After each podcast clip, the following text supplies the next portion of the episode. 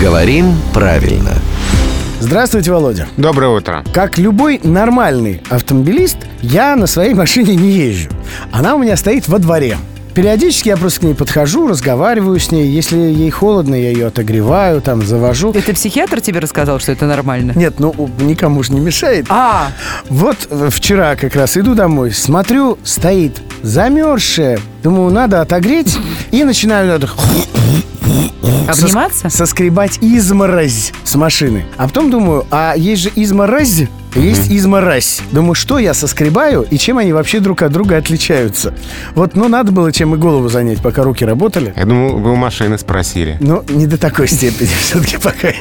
А Если бы спросили, то машина, грамотная машина, человеческим голосом бы ответила, а, что изморозь через «с» — это все, что моросит, то есть очень мелкий дождик. Изморозь. Да. Мелкий, такой противный и скорее осенний, нудный дождик.